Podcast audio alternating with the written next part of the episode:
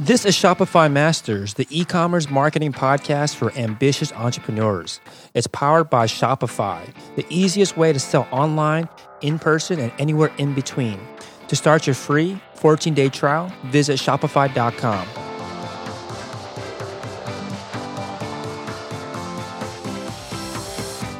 Hey, entrepreneurs, my name is Felix, and I'm the host of the Shopify Masters podcast.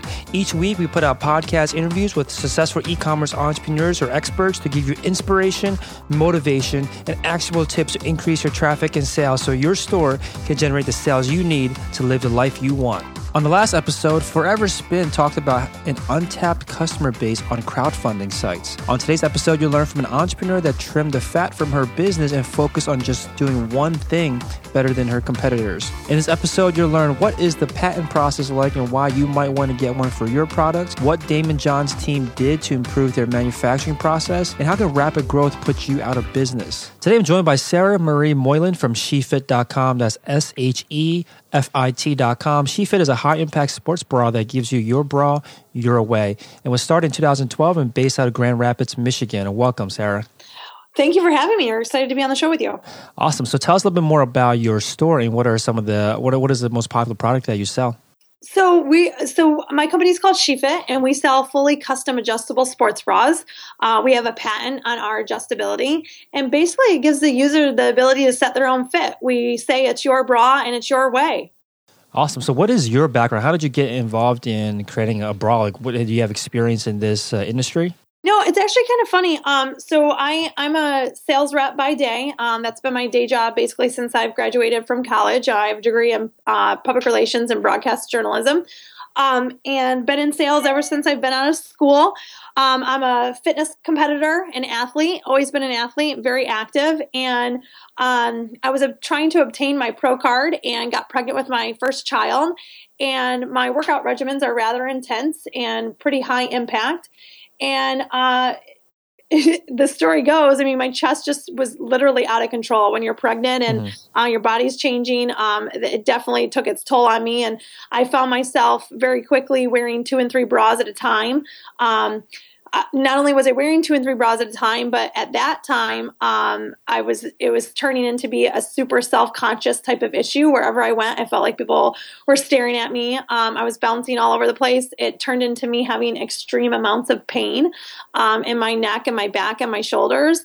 And I just was walking away from workouts that I normally wouldn't walk away from, and it just I grew depressed. So I kind of just decided to take the bull by the horns at the time. Um, prior to wearing the two to three, or when I was wearing the two to three bras, I was pulling the excess in the rib band and in the shoulder strap area with rubber bands. So I was pulling all the excess and like rubber banding it at where I wanted it to fit me.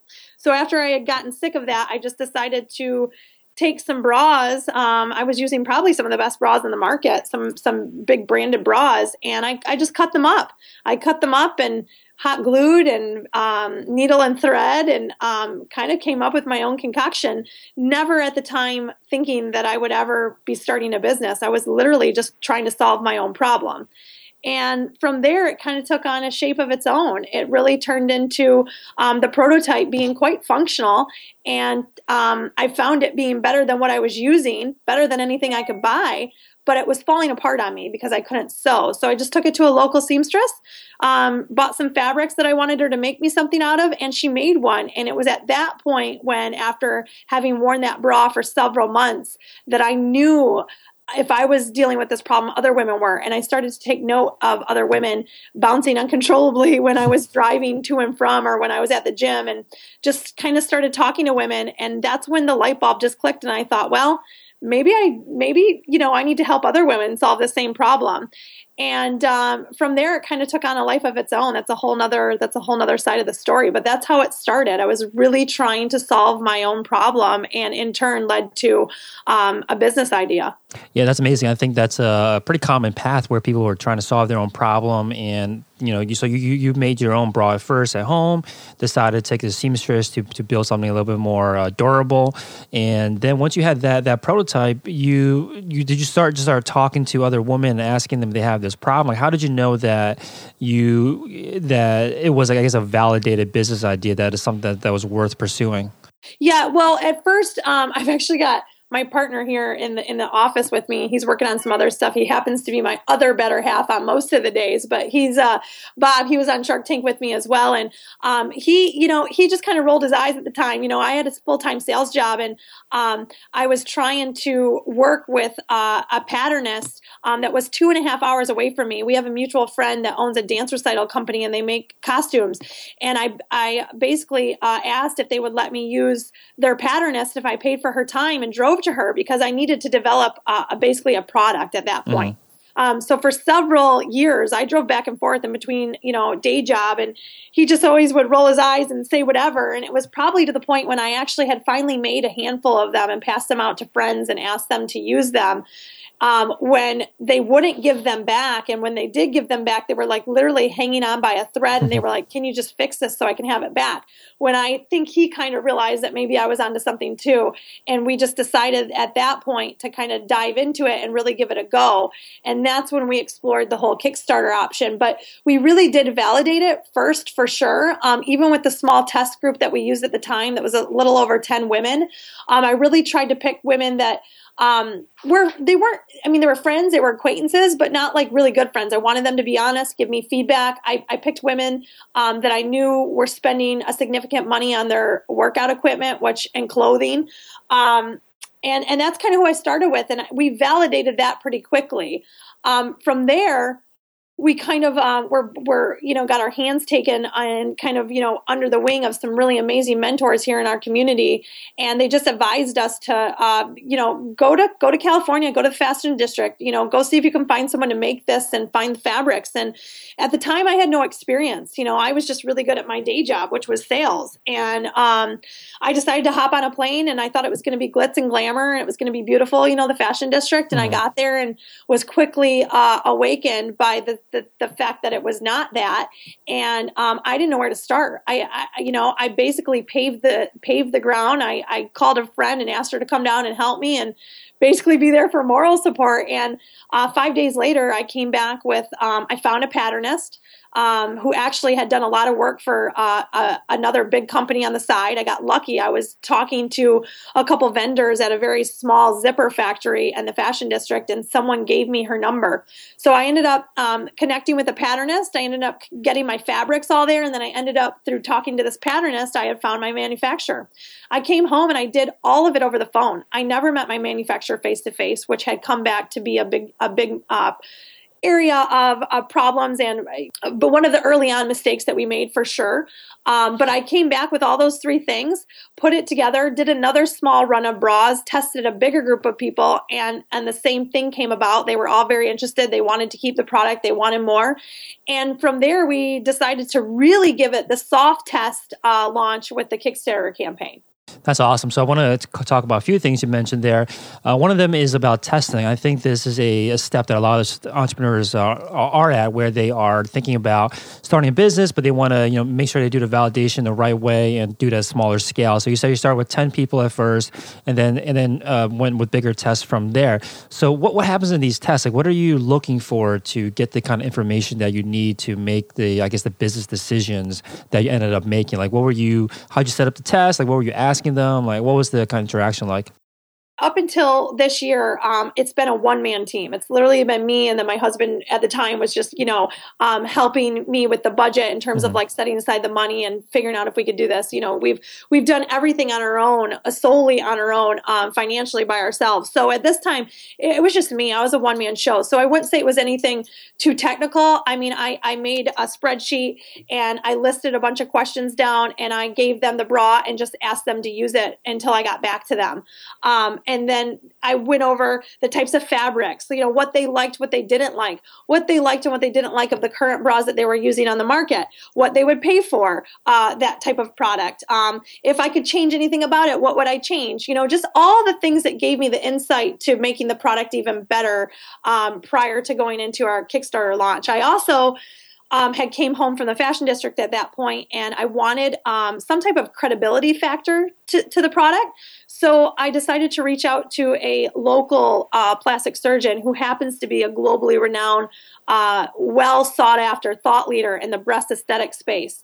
Um, his name is Dr. Bradley Bankston. And um, I knew if I could get someone like him on board in terms of like stamping it for approval or giving me some type of insight as I built the bra, that that would be even better. And from from first meeting, um, he was blown away with the concept and the product and agreed that there was a major need for this. And um, not only post surgically for all the post surgical things that can happen in the breast sector, if you will, but also for just women in general, because um, any type of repetitive balance over time creates sag in those ligament uh, in those Cooper's ligaments, which if you're young, if you're if you if you know if you want to protect your breast from sag, uh, whatever it may be, you have to you have to wear some type of good sports bra.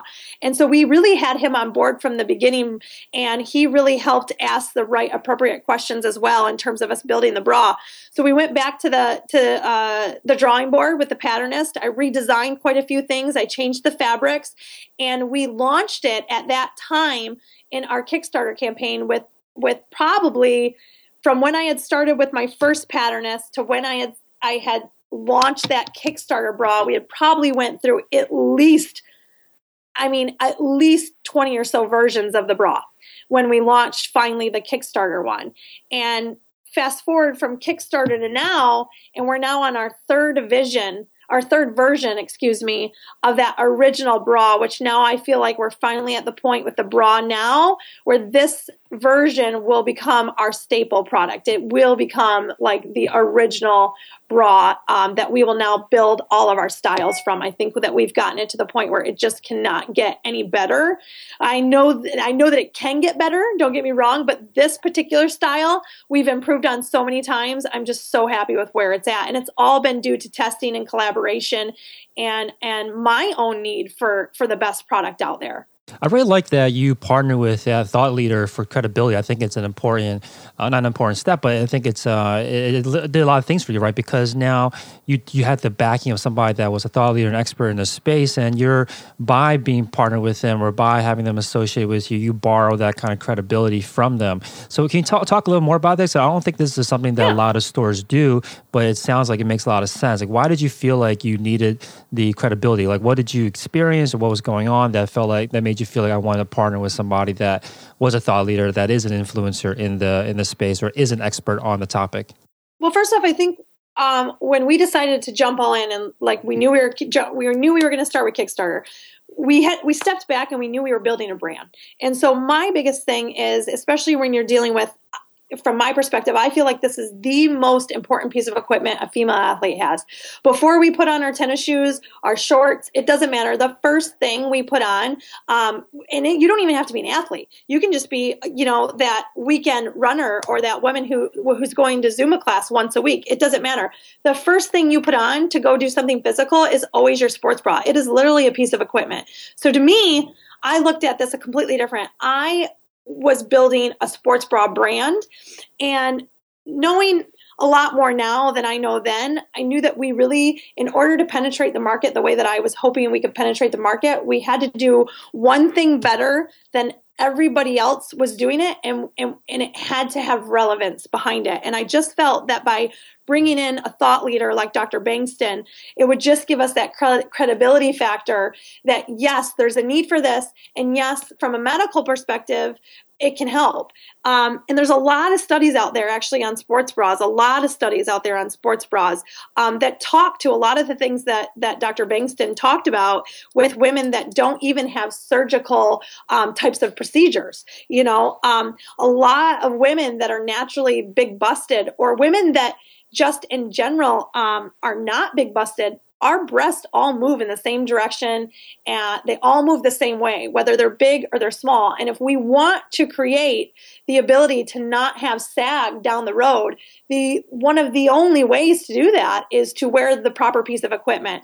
And so that is why from the beginning I just thought it was really important um, to bring him on board. Now, stepping back, um, we have a patent on the product. So do we need the credibility factor? No do we need it as we move forward? No, but I just think that it shows um, the value that we're putting into the brand in the business when we're working on the types of products that we want to release to our consumers. Uh, I, I, just that's the kind of brand that we're building um, that's been ingrained in us since we've started, and I just really think it's important that if you're setting out to build or be one of the the best you know products in the industry then you really should be leaning into some of the the best thought leaders in the industry as well. And that's kind of how i looked at it. And and, and bankston has been instrumental in that. And you know obviously he endorses our product. So there's obviously a financial uh, aspect on that end of it for him as well. But he also brings so much to the table for us. I think it's a win-win situation for the two of us for sure. You said something there that earlier on that, that really stood out to me. You said that you knew you had to do one thing better than everyone else and had to have relevance. Can you say a little bit more about this? Like, what what do you mean by the one thing that's better, and what do you mean by the the relevance um, uh, point? Yeah, well, I think first off, when any entrepreneur starts out to do a business, they they and maybe this could just be me, but um, you, tend to have so many things on your plate that it's really hard to stay mm-hmm. focused. Mm-hmm. When we launched She Fit and when we launched uh, our Kickstarter campaign, we actually launched with a bra and a full line of apparel, which looking back was another one of my early mistakes because I was spreading myself myself so thin and what we needed to really do was focus on the one thing that set us apart. From the beginning when we launched Kickstarter and we started PR, everything that came, all the interest that came, and we got a lot of big interest early on, was not around the apparel. It was around the bra.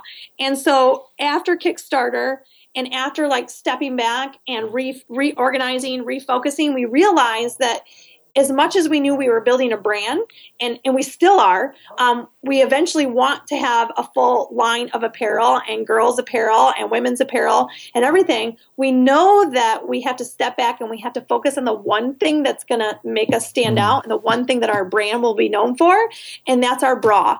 If you look at some of the big competitors in the athletic space, if you think about the top three brands, if you will. And I'm sure a lot of you, if you're listening to this, or even you yourself, Felix, can probably say that three big ones come to mind.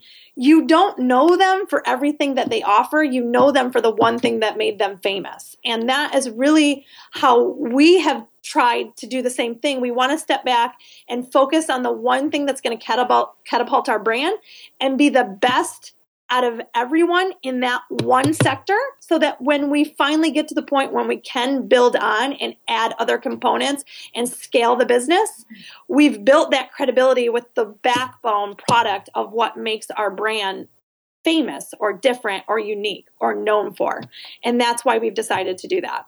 I love that because I, always say that order is important. Like doing things in a specific order is important. You think we think you know we want to launch a, a, massive company, a massive brand, and have all these ideas for all these products we want to offer, and we think you know why not do it all at once? Why not put all these things out at once? Because eventually we want to get there anyway. Why right. not get a head start? And but the problem is that what you're saying, right? You're, you're spread too thin. Not just for not not only is it a problem for yourself and your focus and your energies, but then also could, could confuse the customer. They don't think of your brand as as you know the the best at one thing. They think of you as no, you got to offer everything. So right. we're not sure what's important for you. So I think that's a really important point that you can have these big dreams, you can have these goals for more and more things, but don't do it all at once. Right? Don't put it all at once because it's not only going to be you might not get the traction you need for yourself because you're burning yourself out, and could also confuse your customers, and you might not be able to get customers to, to the point where they are ready to learn more about all your other offerings. Yeah, I, I completely agree. And the thing is, is like looking back, to be honest, and everybody who knows me, I mean, I move a million miles a minute. I'm so passionate about everything that we're doing. I, I tell you, like, I, I can hear I, it. Yeah. Really sometimes, you know, I, I'm at a loss of words for sometimes how, how excited and, and what I believe that we're capable of achieving. And and there's been a lot of people that have had to wrangle me in. And I think this is the case with a lot of entrepreneurs. They get so passionate, they want to do so many things. And but I've had the right people around me to kind of wrangle me in and say, okay, listen, we can't do this, this, this, and this, and this right now, Sarah. We just, you are really good at bras. Let's just focus on bras. And so that's really what I'm, even now it's hard for me because I already want to venture into a couple other things and I have to pull back and say, nope, I have made a, a dedicated commitment to myself and to my team and to the people that are on board with us um, to really solely focus on being the best in this space until we validated that and we're a player and then we can dabble into some other mm. things and i i really don't think especially with our new partnership i really don't think that we're very far away from that um, you know it's it's a pretty it's a pretty lofty thing to say but i think you have to have lofty goals and lofty dreams and aspirations if you're going to get there because i have full i have nothing but um, you know, I know we're going to make it. I know we're going to make it. So we just need to, you know, scale back and, and really focus and get there, get there on the right terms. Yeah, I think that getting to that kind of attitude that you have, I think it's only it's not only possible, but it's only it's one of the one of the best ways to, to adopt the kind of attitude you have is to have those wins early on. If you're again doing too many different things at once, you feel like you're not making any traction because you're making small incremental, you know, gains spread throughout like ten different things, and never feels like you're winning anything. Right, you're just constantly running on the on the hamster wheel, and you know you can't be good at everything. You mm-hmm. know from the beginning, and and to be honest, like those are some of our early on mistakes is thinking that we could. So yeah, totally. And I was going to ask you next. You know, I think I think this is obviously you you you feel this way. I feel this way, and listeners out there probably also feel this way. But then the problem is, uh, saying it is a lot harder than doing it. Right? Killing yes. off, you know, quote unquote, killing off pieces of your company or things that you've already created, and anything, even if they're not doing anything at all, because you put the work into it, it's really hard to let go of things that you've already committed, not even publicly, maybe committed to yourself yes. or start going down this path that you want to go down. So, what do you do? Like, what did you do back then to say, okay, you know what? Let's just focus on bras. Let's cut everything else out. And then, what do you do today to make sure you stay on this the right path? Well, like I said, we, we, early on we lost a lot of money doing that too soon.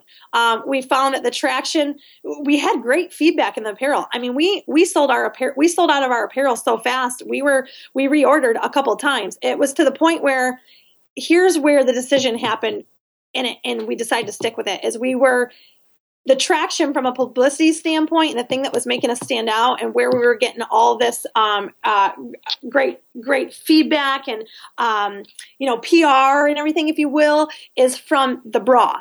Um, even though we were selling like crazy the apparel people were more interested in the bra. The bra was getting us you know the, the talk time the interest. And so we found ourselves wasting even though we were selling it we found ourselves wasting money um, trying to continue to leverage the apparel side of it and and you know move into other things with the apparel it was taking away from what really helped us define really early the core side of our business which was the bra Mm, makes sense. And I, I, heard this analogy before too. It's like a baseball analogy where it says that it's a lot easier to get someone or your company or your brand from third base to home than it is to get a bunch of people onto first base because there's already a lot of momentum behind certain right. things that are already working. Focus right. energy on pushing that and and basically uh, putting all your efforts behind it to get it to roll even faster. I think that that's what you guys identified was that people knew what knew you guys for the bra, so let's focus on it. So maybe an exercise that other listeners out there can go through is yes. to find out what your customers consider you as? Like, what are they if they if you had to ask them to identify you or pick one product that they see you as? Ask them that, or find out what that what they how they see you as a company, and then you should really focus on that, or you know, cut out anything that is not uh, you know, related to that. Right, drill down. I mean, it's a hard decision to make. I did not uh-huh. want to walk away from the apparel. We get emails every day of people asking us, you know, when are you going to have your shorts back in? Are you going to have that? You know, and then people ask us when we're coming out with apparel. And so we know there's a need and a want there. Um, but but we just really feel that the best plan by far, like you said, and with probably any other company, is to do one thing better than everybody else, build, build the credibility, build the community, build the following, and then add that stuff in when the time is right. Yeah, and the thing is that it's going to be a lot easier at that point too, because if you already have credibility and people already know you as a brand in one particular product, it's a lot. It's going to be a lot easier to introduce a new one than you know starting everything from scratch, like we were saying earlier. And we don't just have the one bra. You know, the nice thing about focusing just on bras is the fact that we can take our adjustable, our patented technology that makes us so unique right now um, we can take that technology and parlay that onto a plethora of different styles of bras, which is what we're going to do. So, as much as we're going to stay in that sports bra sector or the bra sector, because that's the next space that we're kind of creeping into, is like, you know, an everyday bra, is focusing on bras and bras being plural um, before, you know, diving into mm. the other stuff. So, as much as, you know, it might not sound as fun just focusing on one product, it really actually is because it's helping us to really develop our broad line. Makes sense. Yeah, you're going really deep into just one particular, yeah. you know, type of apparel. That makes a lot exactly. of sense. So, what was the the you mentioned a couple of times about the patent that you have? Like, can you talk a little bit more about that? Like, what is the patent, and and what was the process like to get a, to get a patent?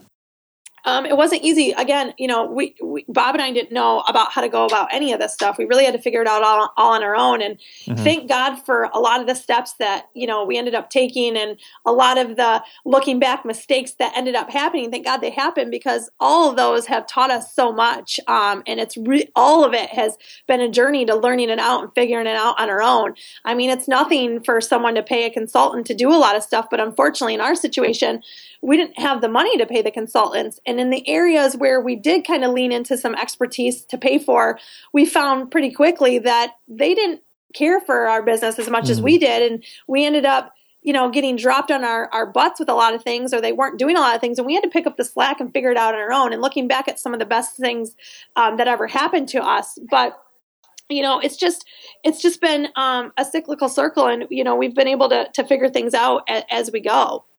That makes sense. You know, no one's going to care about your business as much as you are. So if you do happen to hire experts or consultants, you know what what I found works well, and what I've heard other um, entrepreneurs talk about is that use those experts and consultants to teach you, not to necessarily do it for you, right? To have exactly. them, have them teach agree. you, yeah, cut down the learning curve. But then, if it's something that's core to your business, you should keep it in house and use those learnings and you know do it yourself, basically. I agree. And at the time, um, so you know, the patent question, uh, you know, kind of circling back to that and, and using you know experts in consulting, um, we actually leaned into a friend that that knew uh, a retired patent lawyer um, who worked for some really great companies, and he was just um, retired and missed it and was helping people out on the side. And uh, we started with him early on. We couldn't afford, unfortunately, um, an expensive patent attorney. Um, Bob had the time also had a really good friend that had just uh, graduated from law school and was uh, we were paying him on the side to help us do you know some minor contracts, um, little things that we just couldn't afford um, at a big firm. So I would say lean into your network. you know, lean into your friends. See uh, how you can uh, how they can do something for you and how you can do something for them back. Um, but this particular lawyer at the time uh, started us with a provisional patent. The provisional patent definitely saved us some time. We didn't have the money to run right into a, a full fledged patent. So the provisional saved us uh, some money and then gave us some time. And then once the provisional was up after 12 months, uh, we actually had the funds at that point to move on from him and to uh, a, a, different attorney, uh, lawyer, and we started the, provi- the patent process. it was a long process. Um, we had to go back and forth with him um, on several things. We had to have, the, you know, the CAD drawings, all the intricacies of the product, uh, you know, clearly identified and marked. He at the time didn't think that we would get a patent. He actually did not think that we would get a utility patent. He thought we were we were reaching for way too much, and I disagreed, and I pushed him to push for the utility patent. Um, he thought if we got a design patent, we'd be lucky um, we ended up getting a full fledged utility patent. It's that strong. It's a very, very strong patent. Can you uh, just describe the difference between a design patent and a utility patent? Um, well, so first off, the, the provisional just gives you protectant, you know, protecting uh, for that first 12 months so that you've kind of got something on the books and mm-hmm. you, you've got it on paper. It doesn't cost very much. It's a few hundred dollars. After 12 months, that expires and you basically have to decide what way you're going.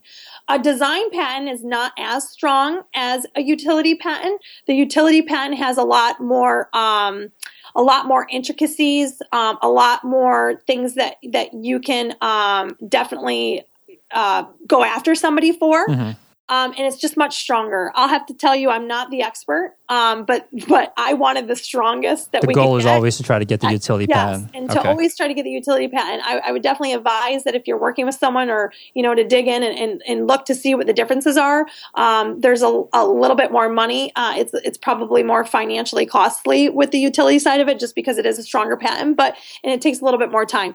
Um, so we did eventually get the utility. It was it was honestly, Bob. I mean was almost three years later. I mean, it took some wow. time to get the to get the patent finally approved. Um, in fact, it came last year. Our, our uh, final word that it went through. It came last year. In the same time we started with the patents, we started with the trademarking also of our logo and um, our name. In fact, we ran into um, quite a bit of legality issues with our name early on and ended up settling and we actually won. Um, so, so I would definitely some advice early on is pay the money to start your trademarks and to start your patents because a lot of that can stop you dead in your tracks. And i'm really thankful that looking back we paid the extra money even though it was a it was definitely a stretch for us um, to do that with our trademarks and our patents. And now um, to date, we actually do own all of our registered tra- trademarks on our brand name, on our logo, and obviously our utility patent. And the next few bras that I'm styling on and I'm designing and working on will involve some additional patents. So I'm really excited about those things. So the the trademarking that you you guys had done was that what helped you with the the the I guess the um the legal issues that you had yeah. run into? A hundred percent. Yep. Yep, 100%. Now, regarding the uh, the patent that you had uh, set up, how did you know that you? Well, I guess for the the patent and the trademark, how did you know that you needed this? Like, did you notice anything about industry that you were in, or like if someone out there is listening and they're like, you know, I don't think I need any of these things, like, what can they look out for to determine if they actually should go after getting a patent or a or trademarking their their brand? Again, I'm definitely not an expert in that area. I've taught myself pretty well, and we've learned along the way. Um, you don't need a patent. You know, we had a lot of people tell us you don't need a patent to do this. Um, we just felt that if we were going to play in the space that we wanted to play in, which was building a brand that eventually would be, I mean, we, we are building you know, then I believe one of the next greatest, you know, fitness mm-hmm. apparel companies. So, due to that, I wanted to make sure that we had a leg to stand on. I knew that once this product hit the market, that it, they're probably, I don't think we're very far away from seeing another brand come out with a similar type of uh, bra like we're doing, which is why we felt it was smart to spend the money on the patent so that we could have leverage with that down the road. And so that's why we decided to do it. Um, you know, even when we were pitching in the tank, um, you know, when we we made the deal with Daymond, there was a lot of banter back and forth with Lori and Daymond around um, the whole patent question. And you know, he had even said, "Listen, I've built." You know, a, a very lucrative brand with t-shirts I didn't go do anything new. I just did something different and better. And so, what he was trying to say to Lori is, I'm not hinging my decision on whether this patent is strong or it's not, or they get it or they don't. Because at the time when we mm-hmm. pitched, we had just gotten the approval of the patent and she was questioning you know whether we had or not and so i think there's a lot of things to say around what daymond said because i think it's true i don't think that you know, you need the patent. Looking back, I don't think we needed it either. Um, but it was just something that I felt like if we were going to pursue um, moving this into the catapult brand that I know that we can grow this to be, I wanted to have that leverage because you never know. You have to be smart as an entrepreneur. I have no plans of an exit strategy. Um, I have no plans uh, of a buyout, but I'm also not going to be naive and stupid and say that's not an option. I think if that is an option for us at some point, if it is, I have no intentions of it being so, but if it is, I think we have a much stronger case with a patent for sure. Mm, makes a lot of sense. It's one of those things like insurance where you don't need it until you really do need it, and then that's when you really need, really want to have had it. I so, agree. And to be honest, the other thing is, is every time we talk with an investor, when we were in the tank, when we've talked with other VCs, I can tell you this is the one thing that is asked very early on: Do you have a patent? Because I think they see value in it as well. Does it does it matter then if you are in that provisional patents uh, stage? Does that also give you any weight at all when it comes no, to talking? I don't, think it gives you any weight. I just think that it shows that you're smart enough to have started the groundwork mm-hmm. to get the patent started.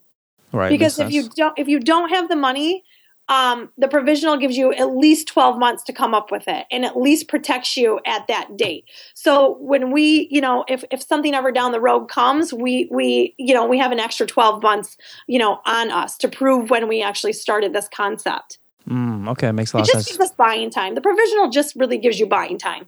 Right. Cool. So let's uh, go back to the, the very beginning then of you if you starting the I guess the Kickstarter campaign. So you said that you drove back and forth for multiple years, 20 versions of the bra before going to Kickstarter. How did you know that it was ready? Like, you know, I think this is a stage that a lot of entrepreneurs are in, the cycle that they're into where they spend many years like you were in their lab or you know on their side in their side job or as a, as a side project trying to build something and iterating over iterating over it and maybe they never come out with it so how did you know that it was ready to go and to put out onto like you know the stage like kickstarter you know it's a really good question because here's the thing i think a lot of people um, really you, there's never really a, a, right time, right? It's just like when you talk about mm-hmm. having a baby, like there's just never really a right time. Like mm-hmm. if the uh, if the if it presents itself to you, then you have to run with it. One of my things was I didn't want to launch something that I wouldn't put my name that I wouldn't stamp my name behind, right? Um, and so I wanted to make sure that when my product was ready to go, it was at least better than the majority of the other options on the market. And at the time, as funny as it is, my awful looking prototype was better than any other product that I could find on the market. And I'm a fitness competitor. I'm a I do a lot of fitness modeling. I, I, I try on some of the, the the best fitness gear. I have access to a lot of that stuff. So I the prototype that I was wearing was better than anything on the market that I had worn up to that point. So I knew that if it if if I had had it at that level, then if I could just get it to other consumers, that they'd probably agree. It probably still would have a lot of um, improvements that we can make. But I listened to a lot of podcasts. I, I read a lot of books back in the time when I was doing this. I listened to a lot of videos. I did a lot of research, and some of the best, um, some of the best advice that I had that I gather from that is that perfection is the killer of innovation. Mm. So mm. I could perfect that, and I'll tell you, I did because even before launching the Kickstarter campaign, I think we could I could have launched this company a couple years prior to if I right. would have just went with it as is. But I kept trying to perfect it. I'm doing that now.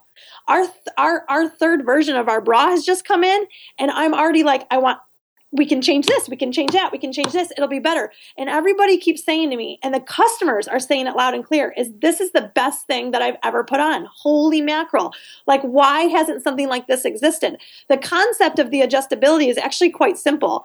Whenever I show it to anybody, or like when we pitched it in the tank, or when anybody sees it, they're like, my gosh, this is so simple. Like, why didn't anybody think of this before? But some of the best products are actually the most simple products. Um, and so I would say there's never really a good time. Um, when you feel like the product is better than what's on the market, then you need to run with it because I do feel like I wish we would have launched a little bit earlier. Mm-hmm. I could mm-hmm. have always innovated from there. But the more you try to perfect it, the more it's going to keep you from actually launching it. Yeah, I'm sure you learn a lot too during that Kickstarter when when you launch the Kickstarter because then you're actually putting in front of potential customers, and I'm sure they asked you a lot of questions that you maybe didn't think about before, or that definitely kind of uh, oh. refocused you on things that mattered more than you thought originally. Yeah, I agree, and I, I would say that if you're going to run a uh, you know Indiegogo or a, you know a Kickstarter campaign or you know any crowdfunding campaign of that type I would I would utilize that information as much as you can. I mean, I as much as I could uh, soak those those early on customers for information, I did. Um, we immediately implemented, uh, you know, the reviews with even our Kickstarter campaign because our Kickstarter customers um, in in 2013 that was a soft launch for us. The whole year of 2013 it was a complete soft launch year. All we were doing was getting feedback gathering feedback going back to the drawing board looking for manufacturers making it better. Um, and and we used that whole year um, of that soft launch to do that. And um, i would go back to customers and i would offer them a discount on the next bra if they would give me some more feedback you know? Um, I eventually pulled a good handful of them, and we did a lot of testing and stuff, and um, you know, gathered some really good insight. And um, so I, I, would definitely suggest you do that before you go into a full launch. We it's 2016, and to be honest, we had the whole year of 2013 as our soft launch.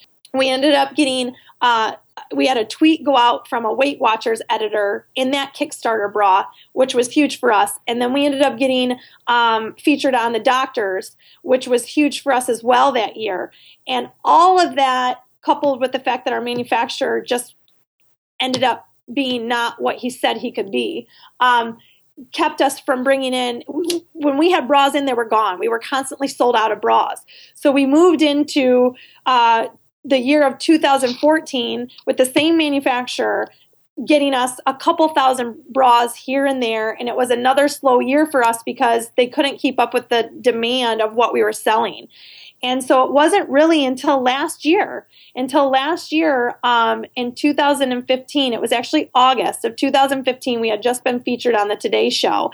And um, our product had finally come in. Our first round of product had finally come in from from um, our our new manufacturer, and it was six thousand units at the time. It was almost it was almost double what we had done the previous year with our other manufacturer, and we really took a leap at that point. We said, okay, we're that was when we decided to officially launch the brand. Was in conjunction with our Today Show launch, and um, we sold our we sold in 45 days the majority of our product um, prior to stepping onto the shark tank uh, uh, carpet which was in september.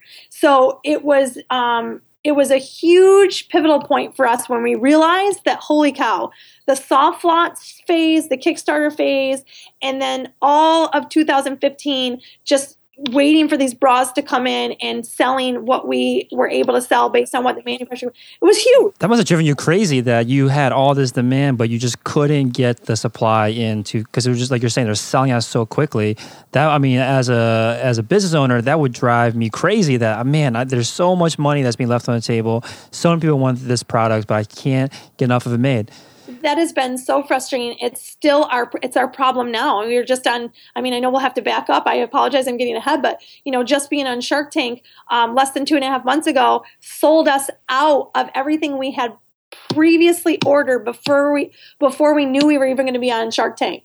Um, ABC contacted us and told us we were going to air, and we had just placed our order for our our our our uh, next batch of bras coming in. And then Shark Tank ended up selling us out of all of those bras, and they're just now still coming in. We just found out we're going to re-air again, and we just we just placed our reorder the other day, and two days after our reorder, we found out they were going to re-air us again. So that has been obviously um, one of our biggest problems from day one has been manufacturing and finding someone to keep up. But we've finally gotten that under control, and we are working through those hurdles and I feel like after we get this nest batch in and we take care of all of our Shark Tank customers, we'll have some smooth sailing. We've lost out on a lot of opportunity, a lot of opportunity. I haven't been able to open up as many retail accounts as I've wanted to open up. I haven't been able, we've had to pull back the reins on our advertising spend. And right now, the only place we spend money on with advertising is Facebook ads. That's another place. We return over 8 per 800% ROI with our Facebook ads. It's some of the mo- the best numbers that any company that we've worked with has seen from Facebook um, our, our, return on investment and our uh, our our click through rate, all of it. It's the lowest that any company that we've ever worked with with Facebook ads has ever seen. We've got a phenomenal product. The problem is, is we just we just need to get it in stock so that we can really um, really run full speed with our digital strategy and our retail and wholesale strategy but we haven't been able to because the demand keeps selling us out it's crazy. Yeah, I mean, when you see all these things that you could be doing that actually you know that are not risky, that are going to guarantee a ROI that's going to be worth the time, but you just don't have, but the things that you are that are required just kind of out of your control. How do you grapple with this, like mentally? Like you're thinking, man, there's just all these things, all these things I could do for the company, and all these things I could do to generate positive ROI, but it's just not the right timing yet. Like, how do you uh, not yeah. be impatient? I guess. Okay, that's really good because I can hear my I can hear some of my staff like probably laughing, impatient. That's I'm so impatient. I want everything yesterday. I'm a very aggressive. That's how I've always been in my sales job. That's why I always do well in with with every company I've ever been with. Um, I, I am super aggressive, and when you give me a task or when I put a task on my plate, I I do not stop until I achieve it. And um, it has been really hard because we are missing out on a lot of opportunity. There's been a lot of opportunity. We almost had to pass up Shark Tank. Wow. We almost had to pass up Shark Tank because they wanted us to tape in um, June, and we could not at the time because we were waiting for our inventory to arrive in August. And um, th- that's been our mo since we've launched our brand. Is we've we've had to we've uh, there's so much opportunity you're missing out on. Um, we deal with collegiates. You know, we have collegiate accounts. We have so much opportunity with our collegiate accounts, with our retail accounts, with big box chains, and we can't do any of it right now. Um, you know, our biggest thing is we don't want the growth to put us out of business either. We know that mm. we have to have slow, controlled growth. And so, slow, controlled, methodical growth is going to come with us making the right decisions internally, um, which, by the way, we have a phenomenal team. That's a whole other thing we need to talk about. But we have a phenomenal team. And we need to make the right decisions that will keep us from growing too fast because at the end of the day, we have one priority, and that is to take care of our customers. And right now, a lot of our customers don't think that you know we're doing a very good job because they're they're constantly having to wait for our product and they're waiting. That's a crazy thing. We have people that will wait. When we launched Kickstarter, we had people that waited six months to get their product because our manufacturer um, you know, kind of dropped us on on our butts. Um, and we had people that waited, and so we we want to make sure that first and foremost we're always doing the right thing by the customer.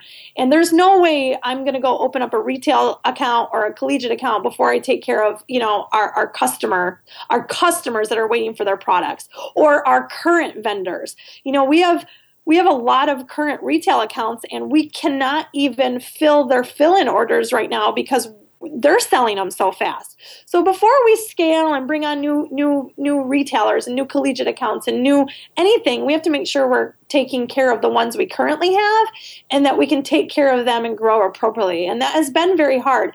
Um, now that we've had Daymond's team on board, they've definitely been able to come in and, and help streamline some of the manufacturing, um, but we're definitely still leading the ship, and um, we've exhausted rather quickly that um, they're going to be working with our manufacturers as opposed to us working with their manufacturers. So they're coming in and really um, helping to guide us. And, you know, we've been taken advantage uh, by a lot of our, our manufacturers for a long time. We're, you know, we didn't know this space. They could clearly catch on to that very fast. So, mm-hmm. as well as we've done on our own, we now have, um, you know, s- some backup help on, on their end to kind of try to drive that message home that there's no more taking advantage and we're moving forward. And if you want to be a part of this, then, you know, you need to step up your game and show us that you can you can make it happen. So we now have um, a couple factories that are making our bras simultaneously, and that's been a really big asset as we move forward.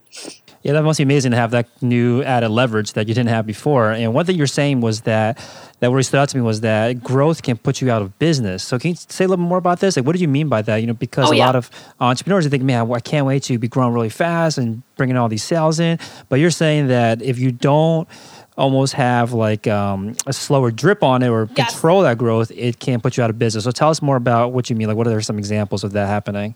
Yeah, well, 100%. I mean, if you grow too fast and you can't keep up with the demand, you can't keep up with the orders, people just walk away. So, so you know, the thought is let's let's let's grow slow and steady so that once we finally now have have that consistent turn, we've got multiple manufacturers making bras, and we can split these orders and we can bring them in from different areas. Um, we can break down. You know, we we've got a couple big um, online uh, retailers that that could honestly have one whole dedicated line of our manufacturing uh, factory just to them. And so that's what we want to do. We want to make sure that before we bring on or promise too much and then lose out on that opportunity, that we grow that opportunity at the right pace so that when it gets to the point where we can then move on and get other accounts, we've taken care of those accounts and we know we can scale with those accounts. The worst thing to do is to take on accounts and not be able to scale with them. I mean, we're talking about some really big accounts. If you miss one order, if you don't bring the order in on time, if you can't refill those orders after you get that product in, they're not going to come back to you. You're you're out. You're done. So it sounds like it almost comes down to that you, if you're growing too fast, you might lose the trust of people that have given you the trust because you usually only get one shot at making it or not making it right, but like you get one shot at doing it right with these you know big uh, wholesale accounts or even with individual customers if you're growing too fast you might not be able to uh, satisfy them i guess. And then now you've lost that trust and they probably might never come back. Is that what you mean by when you yeah, say? 100% and the other thing is too when you're growing like that that means you're paying for inventory. Hmm. you know two of the, the the biggest things that that can kill you as a business owner or as a business is inventory and people. And um you know we we we don't want to bring on inventory and be sitting on inventory, you know, just because we think something's going to happen. We feel like it, we already know it's going to happen. We want to make sure that we're that we're that we're you know steering the ship in terms of how quickly it's happening because we don't want the inventory to to sink us, bankrupt us. I mean, put us out of business because inventory inventory can do that. Yeah, so just to summarize your Shark Tank experience, I think you end up raising uh, $250,000 for 33% again from Daymond. And you mentioned that one of the biggest benefits that you got out of this relationship is that his team came in and helped you streamline your manufacturing. Can you tell us a little bit more about that? Like, what are some maybe tips or things that they were able to implement for you that maybe the listeners can also use for their own businesses? You need to the whole shark tank process is definitely um not, it's been different than uh, what you see on tv yeah. Uh, and it, it, does take some time to move through the process. We're still you know we're still moving through the process but early on i think especially after the show aired i think it not only showed um, him credibility or his team credibility and what we have going on but it validated the fact that hey they're onto something here. I mean our our um what happened after Shark Tank was huge for us. I mean, we knew we knew we had a good product. I think they knew we had a good product, but the customers spoke loud and clear. And so um, very quickly then after that we, we were able to gain a little bit more access. Um, pretty early on he put us in touch with his manufacturing slash um, sourcing team i call them. And uh, they just were able to you know teach us teach us a few things. You know the, this whole inventory debacle like i told you about you know they, they cautioned us on bringing in too much. Even even after we found out we were going to air on shark tank and we had already put our order in we were contemplating um, uh, upping the order before before we aired, and um, they highly advised us, you know, not to do that because you never know what's going to happen, and if you end up sitting on all that inventory, you know, it can be detrimental. Um, so you know, the other thing is our product is very intricate, and they learned that very early on when they tried to see if their manufacturers could make our product. Um, the product's really intricate, so we had to make sure, and they agreed that we were partnering with the right factory that that legitimately could make this product and could make it right and wasn't going to cut corners. And so that's why we had decided at the time to stick with our manufacturers and to bring in um, Daymond's team to really kind of basically what they did is they kind of come in and they took over the reins of the manufacturing and we're sitting back and we're learning from them we're not mm. taking a back seat we're not walking away. I want to learn the ins and outs of all of this this side of it when it comes to manufacturing because we want to bring this in in in house eventually. And so um, we have just been really lucky because we get to learn with them. Um, they picked up and went to china uh, went to overseas with with uh, uh, bob. And um, we're able to teach them the ins and outs of the factories and how it works. And so there's just been a lot of things that they've been able to kind of fast track us on. Mm-hmm. and i think that's the biggest thing is just taking advantage of the opportunity when you have the opportunity, whether it's mentors, whether it's um, you know other investors, uh, whatever it may be, to take the opportunity to take your learning curve and shorten it as much yes. as you can. Yeah. So, I mean, are you comfortable? Are you comfortable talking about like what was the issue that you had with the manufacturer at the time, and like what did Daymond's team come in and like actually fix for you guys? Well, our our biggest thing has just been um, the taken av- getting taken advantage of. You know, these these factories that do this stuff, they've been doing this for since century, family after family after decades, right? And a lot of these mm-hmm. factories are owned um, by fam other families that have now taken over the business, and so um, you know, they there, there's yeah, we, we, they were taking advantage of us for, for sure. Um, they were pushing our lead times. They were charging us more. Every mm-hmm. time I turned around, there was a new charge for this. There was a new charge for that. Um, so we're definitely getting taken advantage of. Not only that, but I don't I don't think they took us as seriously. Um, we were starting out with with smaller orders, as orders that we could afford. Um, it wasn't until we started placing the bigger orders and we uh, had the help from Daymond's team to kind of come in and talk to them at their level. My problem is, and even Bob's problem is, you know, we don't have manufacturing experience. We didn't mm-hmm. go to school for manufacturing. So it's very hard to talk with a, fa- a, manufacturer or a factory at their level when you're basically as green as it can get. You know, we were working with an agent prior to getting this deal with uh, Shark Tank. We were working with an agent and they literally dropped us, like walked away right in the middle of, of an order. And we had to pick up the pieces and figure out how to bring that order in. Uh, luckily, we did that, but we learned so much along the way. That experience taught us so much about the manufacturing process because we had to pick it up and we had to figure it out. what we're doing now at Daymond's team is um, letting them, you know, steer the ship while we're still learning from them, so that eventually we can, you know, take it all take it all over and bring it in house. But the most of the problems really stem from the fact that we were taken advantage of. Um, there were things that they were doing that that they would probably only do to somebody who didn't really understand uh, the manufacturing side of the business, if you will. And so his team really came in and just had a really strong tongue with them. Um, wasn't letting things slide the way that we kind of were because we mm-hmm. thought that was how it had to go. Um, and so I think those are some of the, the biggest things is is picking up those pieces for sure. Yeah, so I guess they knew the ins and outs that only comes with experience, and because you guys didn't have that experience, they came in and basically told you like how things were actually working, like where you're getting taken advantage of, and like where you can push back on things. That makes yeah, a lot of sense. That's huge. And you know, she the thing is, is you know, they had told us too. I mean, they reiterated the fact that we had done, and I have to pat ourselves on the back, my team too, because we've done a phenomenal job to get it where it's at right now. With the lack of manufacturing experience, it's it's amazing that we've been able to bring this product to market, given how intricate it is. Because we've been turned down by so many factories because of the intricacy of the product, and they want us to change it and do this and do that, but then it changes it to be back to what's more to what everybody else is doing the intricacies of our product is what makes us unique. And so, um, you know, his team reiterated the fact that we've done a phenomenal job getting to this point. We didn't really need much help. We just needed them to come in and really kind of put that strong tongue down mm. and, uh, you know, crack the whip and let them know, hey, we're not messing around anymore we're here to stay. If you want our business, then you need to do it right and do it right and get it done in a timely fashion, or else we're moving on. And I think just that message alone um, has has allowed us to progress with these with these manufacturers for for sure. I love it. Yeah, so let's talk a little bit about your team. You mentioned that you have a you know a phenomenal team helping to run this entire business. Give us an idea of like you know who's on the team, like what kind of roles you have filled in, and and what what do they do? Yeah, so uh, we all still wear a lot of hats. Um, unfortunately, uh, I think we're, we're not very far away from streamlining those roles a little bit more. But right now, we all wear a lot of hats. Um, I, am in charge of a lot of the sales and the creative and the design and um, a lot of the back and forth stuff with the factories. Um, Bob is in charge of all the financial stuff, you know, all the invoicing, the POs, the logistics of the shipping in and out, the taxes, the duty, the freight. And there's so much that comes into that side of it. And then we've got uh, another gentleman. His name's Chris. He's amazing. Um, he's a jack of all trades too. He's kind of our IT guy, a branding uh, guru.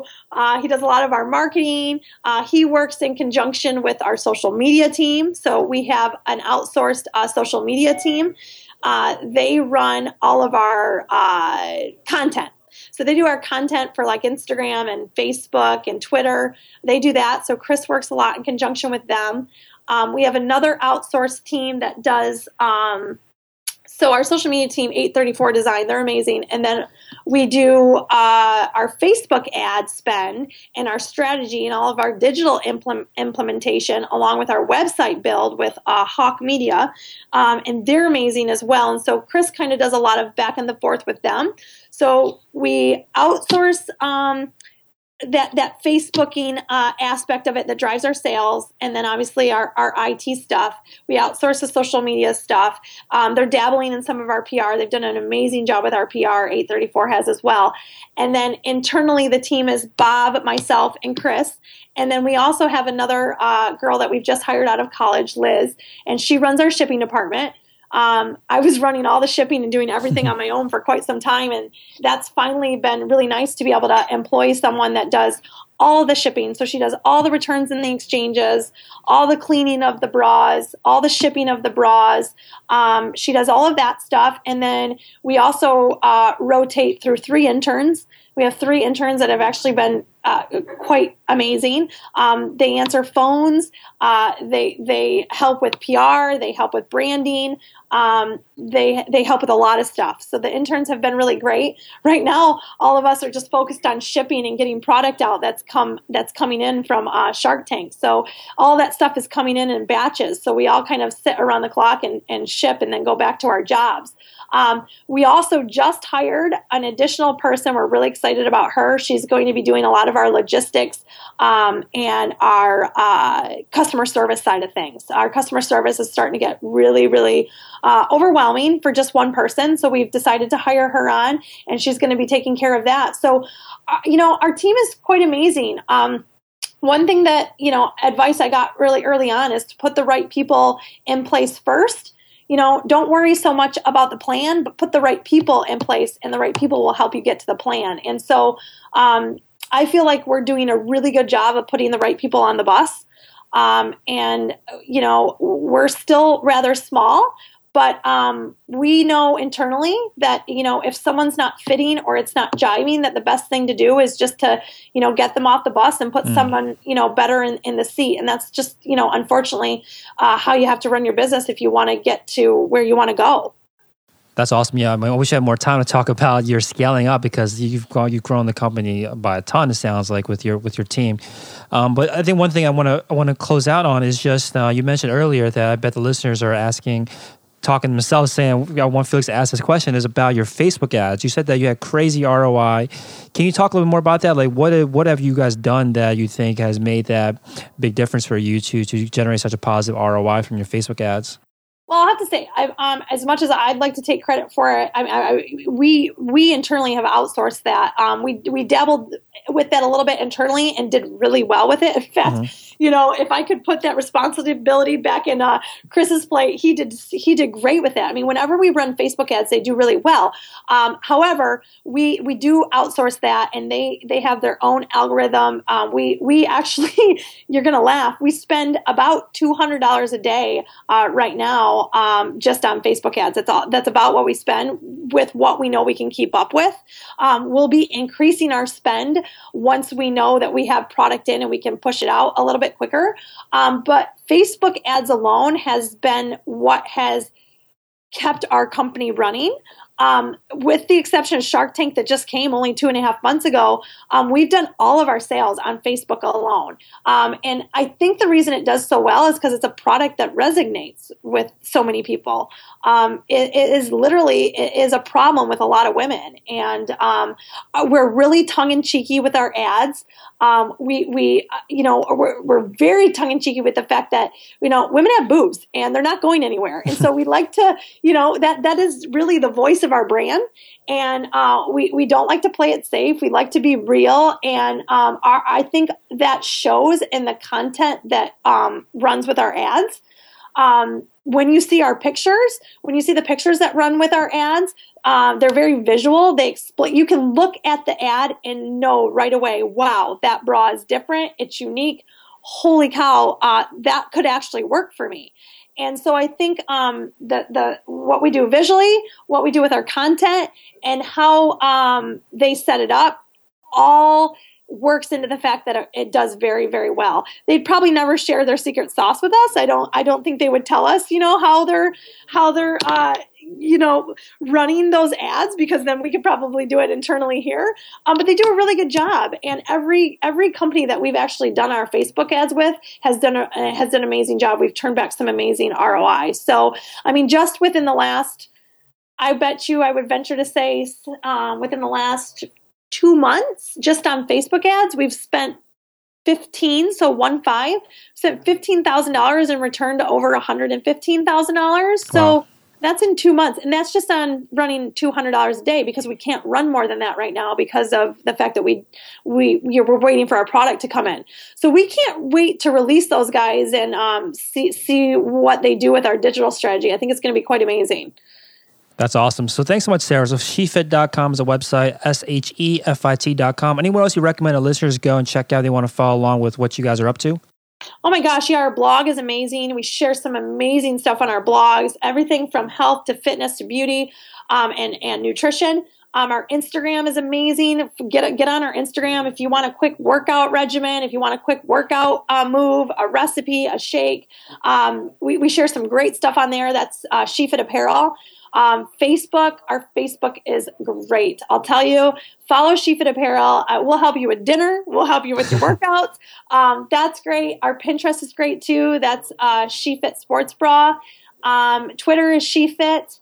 we do we just all of our social media we really try to do a really good job of just sh- just providing some amazing content so if you're not following us in there follow us in there check out our blogs website is shefit.com and yeah i think that i think that's it awesome. Thank you so much. Hey thank you so much. Thanks for listening to shopify masters the e-commerce marketing podcast for ambitious entrepreneurs. To start your store today visit shopify.com for a free 14-day trial